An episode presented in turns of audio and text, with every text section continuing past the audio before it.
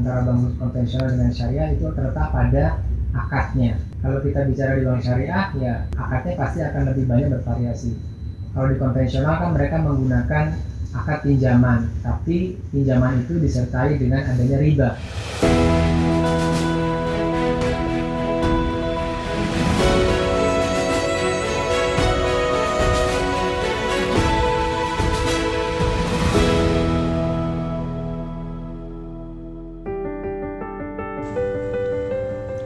Assalamualaikum warahmatullahi wabarakatuh. Apa kabar Biemers? Balik lagi bareng saya Erlina dari Muamalah Tower. Kita kembali di sesi Muamalah Talk.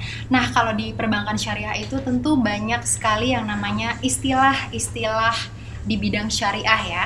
Dan khususnya itu ada salah satu namanya murabahah. Dan di sini kita sudah kedatangan narasumbernya langsung dengan Ustadz Ardian Syah Rahmadi. Selamat pagi Ustadz. Apa kabar Ustadz? Sehat? Alhamdulillah ya. Uh, Ustadz Ardian Syah ini sebagai Head of Syariah Compliance and Assurance di Bank Muamalat, betul ya Ustadz ya? Oke nih, biar para BMers juga lebih kenal dengan sosok Ustadz Ardian Syah ini, boleh nanti kenalan dulu ya Ustadz, karena selanjutnya kita akan ada sesi edukasi perbankan di Muamalah Talk ini. Jadi nanti kemungkinan Ustadz akan jadi narasumber langganan nih di sesi Muamalah Talk. Insya Allah ya Ustadz ya.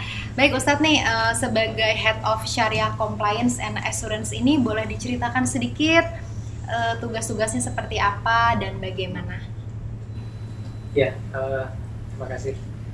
Jadi memang sebagai uh, Syariah Compliance begitu ya salah satu tugas dan fungsinya adalah membantu dari Dewan Pengawas Syariah gitu ya di dalam pengawasan pemenuhan aspek kepatuhan syariah di dalam perbankan syariah.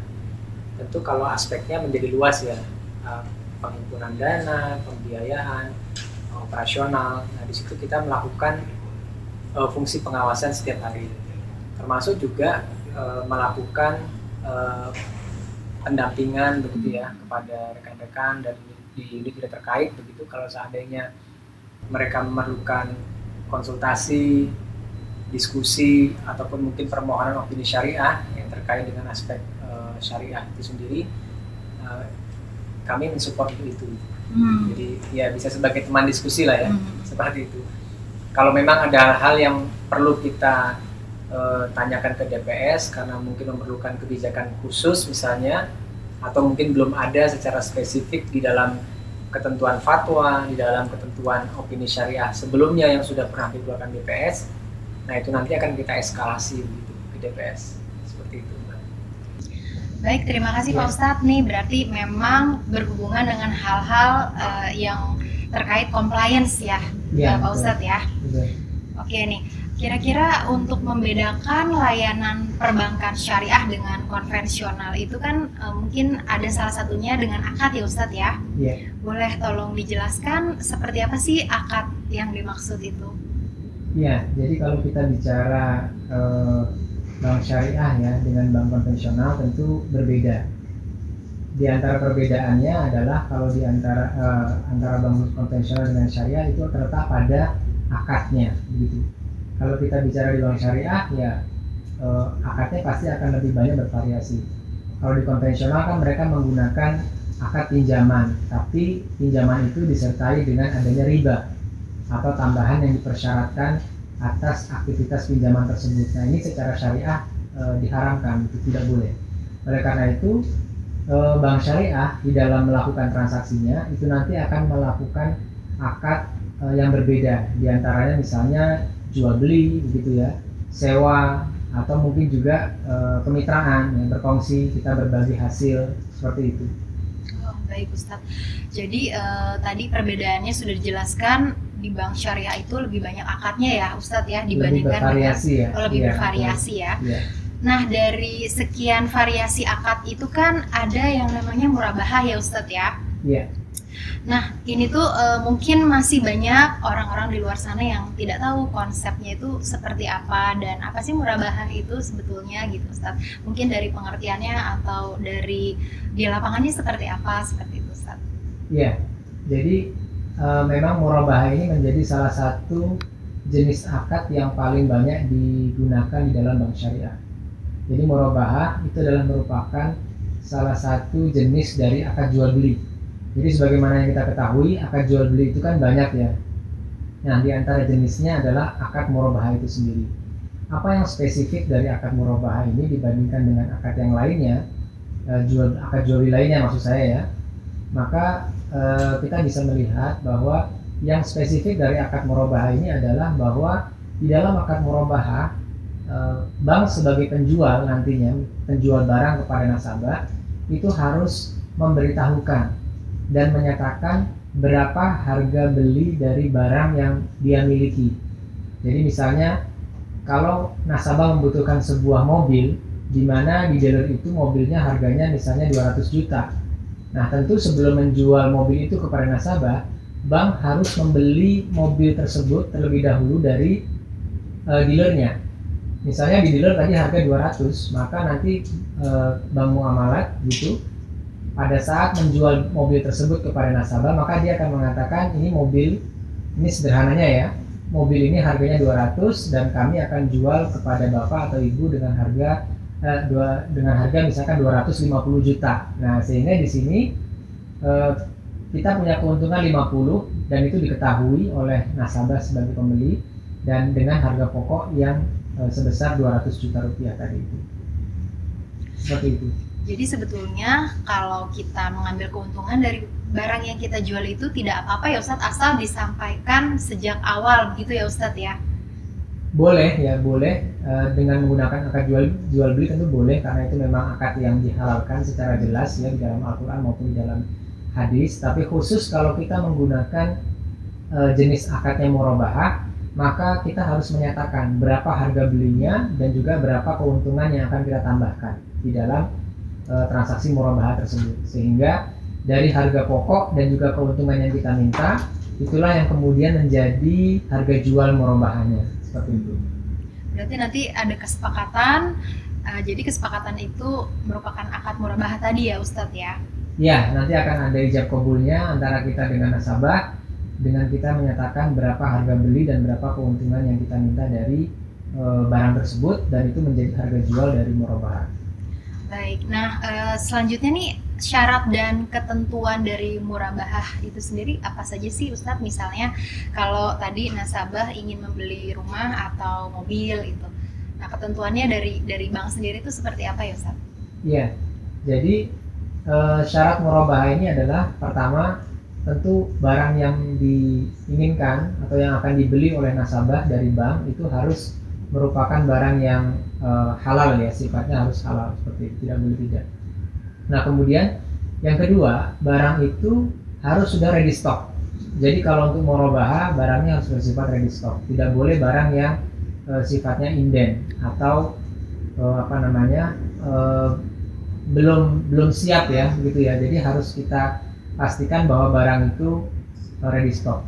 Kemudian yang kedua sebelum akad eh, yang tiga ya maaf yang tiga sebelum akad murabahah itu kita lakukan, maka bank itu harus membeli barangnya terlebih dahulu dari penjual atau dari pemilik, kemudian dikuasai oleh bank.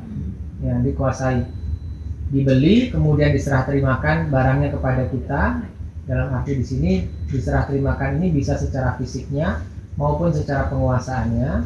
Baru kemudian setelah itu bank boleh menjual barang itu kepada eh, nasabah seperti itu syaratnya oke.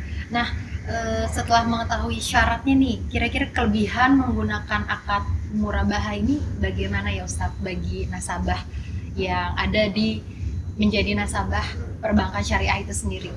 Iya. Jadi kelebihannya bagi e, apa namanya nasabah ya ketika dia melakukan transaksi murabahah maka e, nasabah itu akan mendapatkan harga yang tetap hmm. karena begitu bank itu sudah menjual barang tadi misalkan mobil dengan harga 250 juta maka harga itu tidak akan pernah lagi berubah. Ya karena kan syarat dari jual beli adalah ketika harga sudah ditetapkan ya sudah diijab kabulkan di dalam suatu akad maka itulah yang kita sepakati. Nah nanti tentunya berbeda dengan jenis akad yang lainnya. Misalnya eh, pada akad sewa ya begitu akad ijaroh. Nah di dalam akad ijaroh nanti secara periodik bank itu masih boleh eh, melakukan perubahan ataupun eh, apa namanya review ya terhadap harga sewanya seperti itu. Tapi kalau jual beli itu sudah tidak boleh lagi sifatnya sudah uh, fix begitu ya. Fix ya dari awal harganya sekian Iya. sampai akhir pun nanti meskipun pembayarannya mungkin dicicil gitu tetap sama ya Ustadz ya. Iya, dia akan tetap sama harganya. Iya.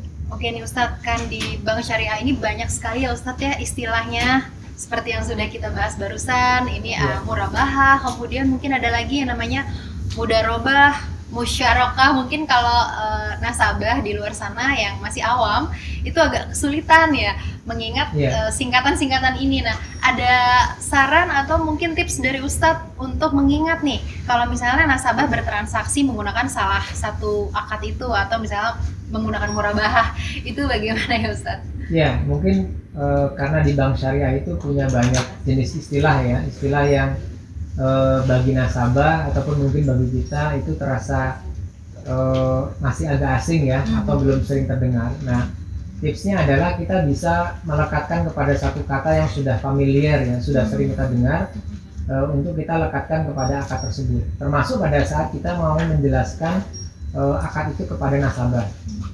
Ya, kita ambil contoh misalkan, ya kalau kita bicara akad murabahah paling gampang kita menyebutnya murabahah adalah akad jual beli, gitu ya. Itu sudah eh, orang menjadi familiar. Kalau kita bicara ijaroh, tinggal kita mengatakan ijaroh itu akad sewa, begitu.